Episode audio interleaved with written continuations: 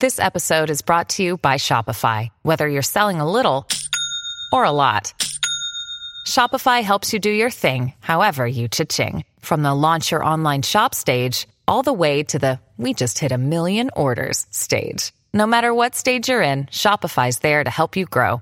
Sign up for a $1 per month trial period at shopify.com slash special offer, all lowercase. That's shopify.com slash special offer.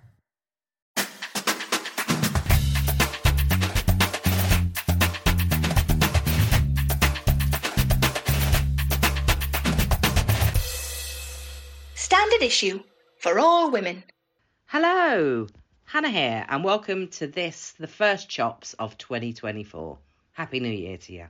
In this episode, I'm talking to the excellent India Rakusen.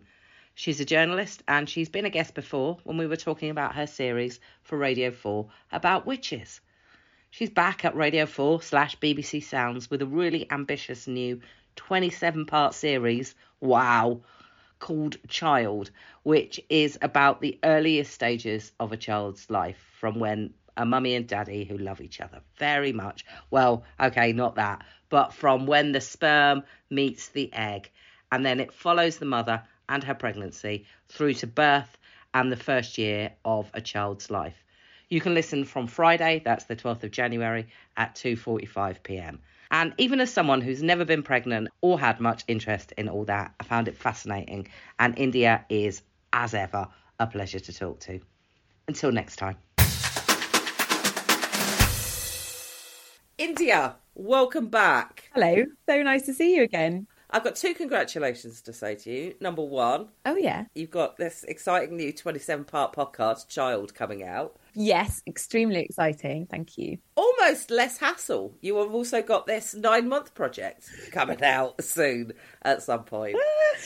Coming out, yeah, coming soon to a hospital near you. uh, I will be delivering, a, hopefully, a baby, not a cat or a dog that's been scanned. It's definitely a human Actual baby. human baby. good. Yeah, yeah, yeah. Very exciting. Thank you. Very exciting. Let's start with the first one. Let's start with Child. I was going to explain what it was, but it's always better to get you to explain what it is. Coming soon to Radio 4. You know, I feel sort of slightly interested to know how you would describe it, but I suppose you haven't made it, so I will. I'll do that job for you. Hannah, don't worry. I'm always keen to know what people think of these like big topics. So, child is is really exciting, and it's an opportunity to do a topic that like I've wanted to do for a long, long time. So, it child is a 27 part series, another bumper box set exploring pregnancy, birth, and the first year of life of a child. Each episode is about 13 to 14 minutes long. Um, it'll go out on BBC Radio 4 and on BBC Sound. Starts going out on the 12th of January, which is very exciting. And then the kind of the podcast episodes will be sort of landing in chunks um, over January and February. What's really exciting about it is that there, are loads of parenting podcasts out there already. There are quite a lot of podcasts that will sort of take you through pregnancy week by week, or you know, you can go and you can go on the NHS website and see like your baby at 23 weeks is the size of a coconut or whatever. Yeah. You're like, what sort of coconut? Uh, because I've seen many different coconuts. And it looks like a tiny alien. yeah, it looks like a tiny alien and it's the size of an orange. You're like, what orange? There's loads of that already out there, which is great and brilliant. Um, but what this is, is we're really just exploring these massive, extraordinary things that happen to everybody. And it really is through the lens of to everybody. So we're really interested in pregnancy, not just from the point of view of fetal development and what's going on in the pregnant body, but in the whole way, of looking at the whole way that society takes in that process, what happens to women, what happens to people when they're sort of growing a life, what happens, how is that fetus influenced by the world around it in all sorts of ways that we're not thinking about, from like sound to toxins to feelings of anxiety and stress that cross the placental barrier. You know, like how how as a society do we perceive and help everybody undertake this process? We are all born. That is something we all have in common.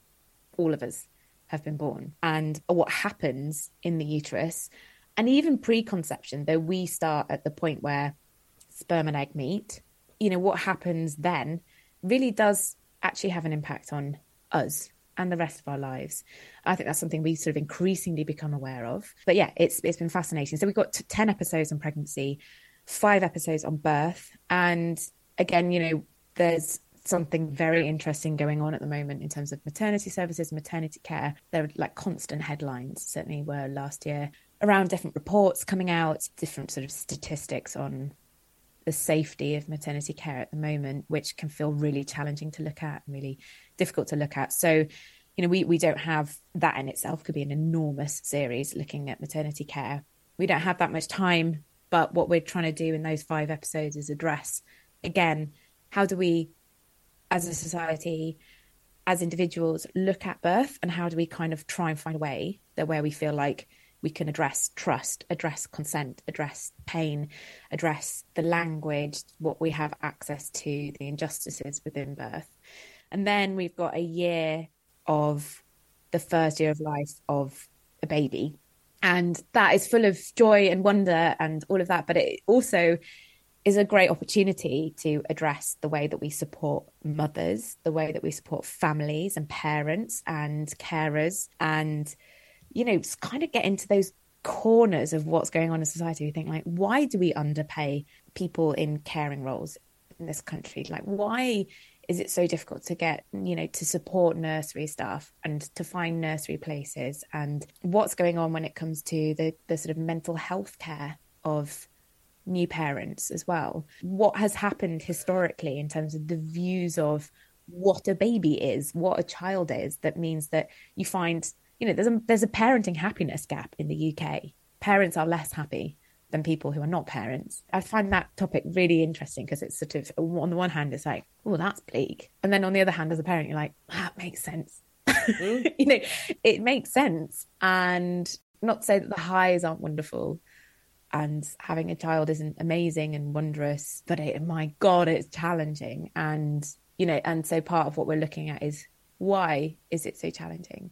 And in what ways does that get neglected or overlooked or assumed that we should lead our lives in this way you know pull our socks up carry on? What are we getting through that we maybe don't need to get through? Now i've listened to the first three episodes. Okay good. What did you think I thought it was really really interesting for listeners of, of Standard Issue. There's some people in there that, that, that will be familiar with them. Elinor Cleghorn, pregnant then screwed. So you've you've got you've gone to the right people to my mind. You've gone to like the the people who speak really sort of passionately and interestingly about it. It confirmed quite a lot of what I already think, which is that pregnancy is both absolutely the one of the most complicated things on the face of the earth, but also really pretty simple. Mm-hmm. Pregnancy yeah. freaks me out a tiny bit. Perhaps that's why I chose never to get pregnant. But there's a couple of words you use. There's some language in there you use. You talk about the fetus burrowing, and there's something about that word that sort of really underpins. Um, it really underpins what it is. in, yeah. That's that sort of otherly. That sort of that is the things that freaks me out about pregnancy. The third episode, you were talking about morning sickness, which is a misnomer, as as we know. And we were mm-hmm. talking about it just a couple of weeks ago on the podcast because there's been a, some movement. There's actually been some movement yes. on hyperemesis gravidarum. Yeah. Yeah. Which is the extreme morning sickness. Yeah. And absolutely. they think they might yeah, have discovered why, why that happens. So I suppose it reminded me that although we say, why hasn't anything changed? Why are we still basically squatting in caves the way we were, like, since the dawn of time? in a lot of ways, we overlook the fact that it does change. You know, that we find yeah. out that we're pregnant in different ways, or not me, but women find out they're pregnant much quicker than they used to. You know, they have a lot more access to uh, to ideas that if there's something wrong, it can happen a lot quicker. You know, so I suppose I suppose it gave me it gave me hope as well that uh, it felt quite hopeful Good. that there is there is there is room for change. That's really good to hear because I think it's so complicated. The whole experience is so complicated and it's so individual. You know, you really, it's one of those times you really have to just try, it, it, like, make sure we're looking through it as through as many lenses as we can. Because for so many people, it's a hopeful, wonderful experience where they come across doctors and midwives who feel extremely like on it and there to give the best possible care. They come across progressive new medication that helps them with particular problems. That can be the experience. The experience can be completely the opposite. And I think one of the complicated things with this series, but one of the, the beautiful things of, make, of being, having the opportunity to make it, is to explore all of those things and and to say you know, we so often present what um, I'm not going to name the book, and I also can't remember the title of it. But there, there, are many books that are like how to raise your baby, how to be pregnant, mm. how to conceive a child, how to parent, how to give birth, how to stay calm, how to, and it's like these are great titles and they're extremely alluring. But there is not one way to be in any of these experiences, and there is not one way to be a mother there is not one way to feel when you are pregnant or when you're giving birth. You know, the experience is like so varied and wild and it's that time of life where people just want to give you so much advice and oh, or what, what i did was this or you, you, should try that or have you done this? And uh, advice is great. Welcome. We exist on advice. That's fine. It's just really really complicated and really different for everyone and in a way that's a really really beautiful thing it can often be a very sad, very traumatic, difficult thing as well. So it's just trying to balance all of that, I think. It's also fascinating to me that you can know nothing. You could literally know nothing about this process. And I'm sure back in the old days, back in days of yours, yeah. a lot of women knew, did know nothing. You know, they didn't know what was going to happen to them on their nothing. wedding night. And then they got pregnant no. and then they didn't know what was going to happen to them. And yet it can still happen. Your body knows to a certain degree now. Obviously, the more you know, the more you know, the better you eat, etc., etc. The more chance you've got of ending this in a happy way. But at the same point, it's something that it's perfectly possible to know literally zero about it and still actually go through the process. So I suppose what interested me was that I think you talk about this in the second episode we do put so much pressure on mothers. We watched Rosemary's Baby recently on the podcast, and I said that I actually thought Rosemary's Baby might be a. I don't think it, it, it is, but I think you could read it as a critique of how women are told what to do during pregnancy, how everybody's got an opinion huh. on what a woman should be doing in pregnancy. Oh, don't eat this, yeah. don't drink yeah. this, don't go here, don't breathe this in, don't stand up, don't sit down, yeah. don't lay like that, all of these things. Tell me, how has being pregnant changed your sort of vision on this, or has or has it? Uh, it didn't change my vision on it. I don't think. I think, although who knows, because pregnancy does wild and wonderful things to mm. your brain. I have had a previous child um, who's now two and a half. Had kind of, you know, that was a good starting point for a lot of the topics that we wanted to explore. And Ellie Sands, who's the um, producer of the team, just basically just come back from second maternity leave as well. So we've been through pregnancy and different types of births and things like that. I think when I became pregnant, like that basically halfway through production on this, there was a period where we were taking on a lot of a lot of information and a lot of it can feel really quite scary and uncomfortable. And we were mm-hmm. doing a lot around pregnancy loss, miscarriage, maternity safety, I'm not going to lie, there was a period where, you know, in those really sort of very delicate first sort of eight weeks as well, where anything really could happen and you just, you don't know what's going on, feeling really, really overwhelmed and wasn't really telling people as well. So it kind of knee deep in these topics all day, every day, thinking about them, thinking about how to sort of best tell the story and how like doing very moving interviews with people who'd had like difficult experiences was really, really hard. And then when I sort of knew that things were okay for us, and the more I started to learn, the more about pregnancy and birth, and the more I learned than the previous time, there was eventually this point where it was like sort of pushing through this bubble of knowledge and being like, just remembering, of course, I know it. And I was like, so much of what I do and what I love doing, but like, knowledge is power, actually. And knowledge is really reassuring. Mm. And sometimes we can be worried about knowing too much, but actually knowing as much as I feel like I know now about these processes is really like strengthening. I feel really like encouraged and really positive and yeah, excited. I feel excited because I feel I understand a lot more about what's going on in hospitals. Mm. what's going on in the body and you know we've we've had some great opportunities to explore some topics which last time really bugged me out things like we've got a whole whole episode on the due date you know what it what is this due date the yeah. single date that you're given 4% of babies come on the due date you know most first time babies will come a week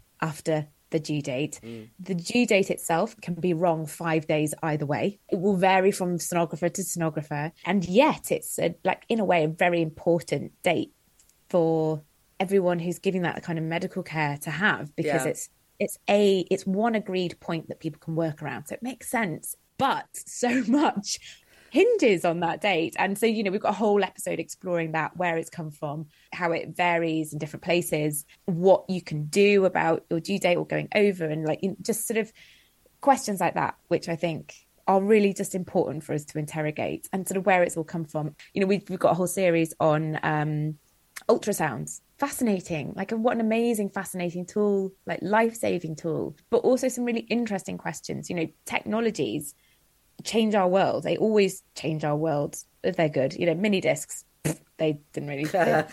They, they, didn't uh-huh. really last, did they? But the technologies that really stay and get their claws in don't just do the job that they're doing. They change our world in other ways that we, you know, I always think this with technology in ways that we're not even thinking about. They're kind of like in sort of insidiously or what, you know, hmm. positively making making a difference in other ways. But there is, whilst a lot of ultrasounds there's a lot, quite a lot of evidence that some really good 4D ultrasounds and proper sessions can help people with bonding, people who are struggling to feel bonding with their uh, with the fetus. There's also an argument that actually we're becoming over reliant on technologies and we're losing the capacity to sort of feel the changes in our own body and to understand the baby moving within, and that's taking away experience and autonomy of midwives, which is really, really important in the birthing room, and that we're losing a language between someone who's giving birth and the midwife to be able to communicate what things feel like, like what do what does the movement of the baby feel like, which I just thought was really interesting as well. You know, makes yeah. me sort of go, oh no, I maybe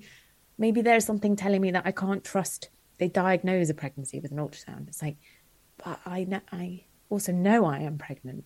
You know, yeah. so we can also trust get back in our bodies in a way be like, I know this and I feel this, and that is a really, really valid way of experiencing my pregnancy. It doesn't have to be all the percentiles and the graphs and the the um I was about to say X-rays. It's not X-rays, thank God. Uh, all the ultrasounds. You know, it doesn't have to be only that way. It can also be me. Yeah. All right, Mickey here with an advert for Better BetterHelp Therapy Online. You all right? Such a small question, and sometimes such a big question too, eh? Now, regular listeners will know I am no stranger to depression, and while over time and with the help of some decent counselling and brilliant friends and family, I've established a toolkit to help when the constantly dripping tap of life gets a bit too much. That does not mean I am a stress free human rainbow skipping through meadows. I mean, who is? We all carry around different stresses, big and small, and sometimes we can deal and sometimes it's much harder to cope. Why fit it? Right now, I have a teenage puppy to deal with, and although I love her very, very much, she can be a lot. There, said it. And as quick a fix as it seemed to say, I'm fine, I'm fine, and push it all down into the big inside box and put that lid on. For me, that hasn't been a great long term solution, in that if I don't get it off my chest, it will at some point come bubbling up and it's never been one to pick its moments in a good way. I find talking means I can avoid it exploding out of me like a messy emotional volcano all over my nana's carpet. Also, during my various times in talk therapy, I discovered that saying something out loud or writing it down can make it seem much more manageable than allowing it to swirl around and grow ever bigger in my head. If you're thinking of starting therapy, give BetterHelp a try. I've found knowing how to reach out is sometimes the toughest bit, but BetterHelp is entirely online. Boom. Which means it couldn't be easier. You just fill out a brief questionnaire to get matched with a registered therapist, then work your sessions around your schedule. With more than a thousand therapists in the UK already, BetterHelp can provide access to mental health professionals with a wide variety of expertise in mental health. Standard issue listeners get 10% off their first month at betterhelp.com slash standard. That's better, H-E-L-P com slash standard. Now, I wanted to ask you a question about the, the very early stages of pregnancy, because it is something that we don't really talk about in general. Even us feminists don't talk about it. And I wonder if it's because that period that question of what that is, is that life, is so political that mm. it's easier to just not talk about it at all. really interesting. We have got an episode on pregnancy loss, and it's called The Unforeseen. And the way that we've actually approached that is to what constitutes life. Again, that's a series in its own right, and it's not certainly not something that we've sought to mm. answer or tackle in this series. However, it is really interesting looking at how we feel around miscarriage and loss. And what I find very interesting around this is that there's a, a line in the sand of when a pregnancy loss can be sort of recognized as pregnancy loss, and that's 24 weeks. And everything before 24 weeks isn't counted. You know, it's a miscarriage. It's not sort of, it can't, it can't be recognized mm. as baby loss that point, that line exists for very good reasons in terms of that's also the the abortion line. Yeah. Um, in terms of like the, the the the grounds for abortion termination become much more complicated at that line. So in terms of loss being tied up with autonomy and how you can feel about a loss in the eyes of the law, you know, so the, I'm not describing it very well. If I have to listen to my uh, very carefully put together 13 and a half minute program about it. Um, but I look no, but, but you see, you see, the the point we're making is not that one thing we're not we're not in this trying to say one thing is right or wrong Mm. or whatever, but there are several, there are all sorts of views on what that Yeah. that is, that fetus is, right? If you want that baby, there is no way anyone in the world can tell you that baby wasn't your child. Exactly that, wasn't yeah. a baby, wasn't alive in you, wasn't part of you, wasn't feeling what you were feeling. You know, that loss is really, really real and we have to find a way. And there are, there are actually hopefully voluntary stillbirth certificates coming out for people. They can choose to have one before 24 weeks. They're supposed to have come out in October, still no sign of them. That needs to be recognised so that you, there's so much when in baby loss of people being told, well, well, at least it was only eight weeks. At mm. least it was, you know, at least you hadn't had the scan yet. Like that was going to change everything for Yeah. you. And that's really, really hard and difficult for people to acknowledge and take on. But then there's also the other side of it where medically they need to have lines of viability, you know, where where a life can be saved. That currently lies at 24 weeks. And also then again in the terms of the eyes of of the law, in terms of women's autonomy and their bodies and choice and things like that, all really, really all so important. But this is the thing, isn't it? These these rules and these lines in the sand don't take into account individual feelings so often. And that's where, you know, it's such a huge thing to have a fetus in you, no matter how you feel about it, in the eyes of somebody, whether Yeah. it's not your, even if it's not yourself, in the eyes of somebody, it is a huge thing. Yeah, I, I think to answer your question, I don't know if we don't talk about early pregnancy. Maybe for it's certainly like for some people we won't we don't talk about it because of that question of like what is it. But I also think it's actually that it's just often too hard for people. It's that sort of it's very common miscarriage and baby loss is really really difficult and we don't we're not well prepared to support people through it. We don't know how to talk about it. Yeah. so i think it's a real like arm's distance can't quite you know we can't picture it we can't picture that loss. We can't relate to that loss in any way like that individual can. We can't we got to be careful we don't assume anything about how somebody feels about that loss you know as well we don't project too much emotion or it's it's a very complicated grief Yeah, great. I mean, we've had some people from we've had Sands on the podcast Yes. talking about about just this. Yeah. That almost immediately people will say we can try for another one, yeah as if I don't know, baked a cake, dropped it, and then like, oh, do you know what I mean? I'll bake another one. It's just that's probably an upsetting analogy Mm. to use for people. So apologies if it is, but that's literally what it feels like to be told try again, just try again, Mm. just try Mm-hmm, again.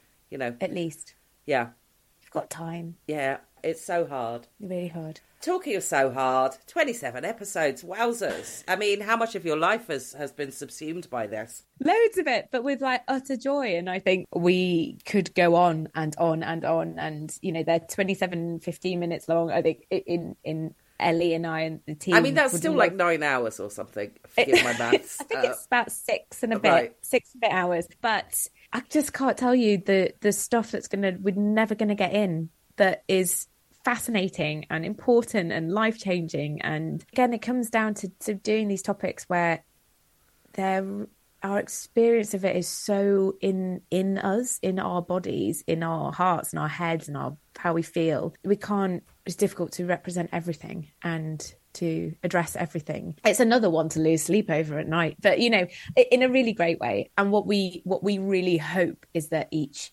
episode plants enough thought and discussion for people to just think about things differently.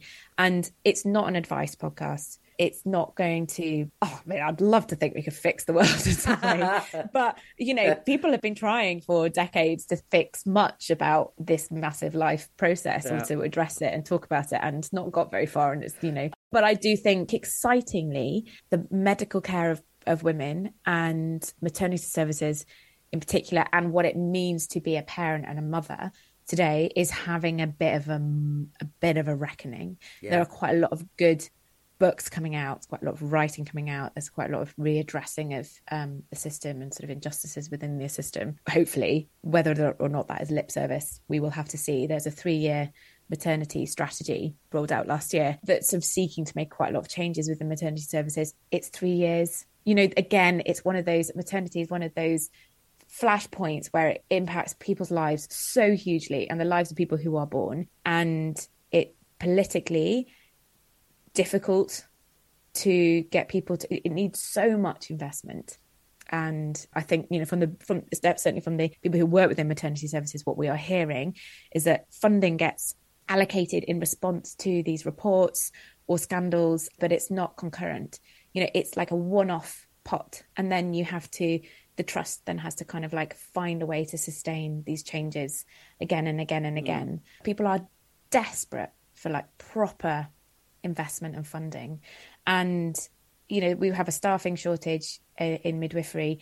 That is not because we can't recruit people, it's because we cannot keep them. Yeah. And, like, you know, we desperately have to address what that is. And that's difficult in an atmosphere where the reports and the headlines keep kind of making a demon out of the system and out of mid yeah. often, often, out of midwives themselves and i think that's really challenging. I know a midwife and she works in a busy london hospital and i can't believe sometimes how many babies she delivers in a day. In the, it sounds like she works in a factory and yeah. then you think well where's the the connection? Where's the personal where's the joy for her in why she wanted to do this? But also where's the where's the sort of emotional care for the mother because I'm, I'm telling you she's doing her best but i'm also telling you you can't deliver that many babies in a day and give and give everyone everything that they need the whole time. Absolutely. Well, that's why we're seeing a rise in doulas as well. Mm. uh, people you know paying for seeking or getting support for additional help yeah. and support at their births. And you know doulas are not midwives. They're not qualified. Well, some some of them are. We are seeing a rise in that because people notice that maternity services are stretched. They really notice it. Yeah. One of the um, birth episodes, we've got this like a real privilege to sit down with a, the head of midwifery and an, and a consultant obstetrician and a doula who all work at one trust, which is actually my trust, Lewisham, and me. And we're all sitting down and we're talking about like how do we figure out the word trust right now within mm. maternity services, like interprofessionally and between the woman giving birth and the doctors and like and they were brilliant they're so frank and you know i think people will listen to that it's quite an interesting and unique thing to listen to to have all three of those people in a room talking quite frankly about their views on the word trust when it comes to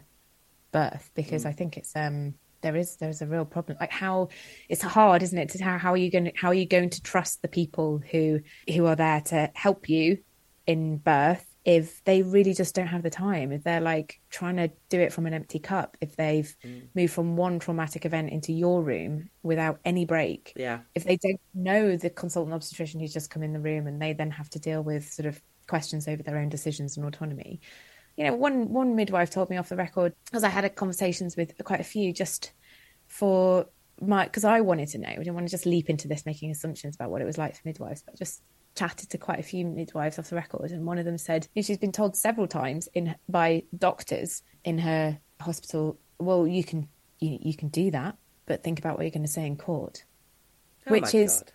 what an atmosphere to live in as you know your work God. to like have no trust from the people who work above you or not above you from the people who work with you Yeah. i should say not above you and how what does that do to the, your trust in yourself and then your trust your trust in the system to support you just really shocking stuff that we've we've uh, i mean god knows when it's going to come and how but there needs to be some really like big big changes Yeah. Well, let's hope that starts with a general election. Thank you so much. This is, as ever, this has been really interesting. I genuinely look forward to listening to the rest of it. Oh, please, Hannah, please do listen to the rest of it. And I want to know what you think of it. Maybe at the end we could have another catch up because this is going to go on till like July. I'd love to know what you think. No, it's really fun to talk, and um, thank you for your interest in it as well. And we care so much about it. The the other thing to say that I hope is really clear is that it is really about. It's not just for people who are going to be pregnant or give birth, and I really hope that that's clear. Well, here I am. Well, there you go. Yeah. Well, that is good. It's it's amazing that this, just like you said at the beginning, it's amazing that this thing goes on all the time. People just like giving birth all the time, all the time, all the time, and yet it is completely mad how it all happens. Yeah. And then it's completely nuts how society sort of seems to just struggle with balancing it. But it is also incredible how we as individuals are made. Like that is incredible. It is incredible. I'm always amazed by how useless human beings are when we're born. When you look at other species, you know, you look at these, you look at these creatures, these lizards. There's this quite famous, like David Attenborough thing about these lizards that are born on this beach, and immediately they're beset by snakes, and they have to get to the top of this hill. Oh, yeah, this the is snake the run. first thing they do when they Oh, when they such a good episode. emerge into the world. Is Yeah. like they're like fuck, and they're like running up this beach. Babies just lie there and shit themselves. Well, no, but this It's is the incredible. thing, Hannah. This is what this is. This is the great thing is that actually it looks like babies are just lying there, but what's actually going on inside the brain of a baby is totally fascinating. And that's and and in the um in the third part of the series, the sort of first year of life stuff, we've got loads of people who've like managed to hold tiny babies still in MRI scanners and figure out like brain activity and what they're doing. And you know, we we think they're we've been told the story of like, oh, they're born really early because their heads are too big for our little hips and stuff like this. A theory which is like now hotly debated, but they come out with they've already been learning stuff. It's, Yeah. I actually find it's quite creepy. Actually, there's another way of looking at it where we are not useless lumps and we're we're, we're quite creepy little observers, and they're they're they're observing everything. They they're taking in so much. You know, they can tell the difference between people who relate and chat, and then they can tell proximity to themselves and a kind of a sort of family in the least sense of the word concept by observing who shares saliva. So who's sharing food with who, who's kissing who, who's and that's like a way that babies start to connect to like real proximity to themselves. That's like loads going on in their brains. Oh well, I've been I've been unkind to human babies. Though. They do more than shit. give them a right. break, Hannah. They've been through a lot.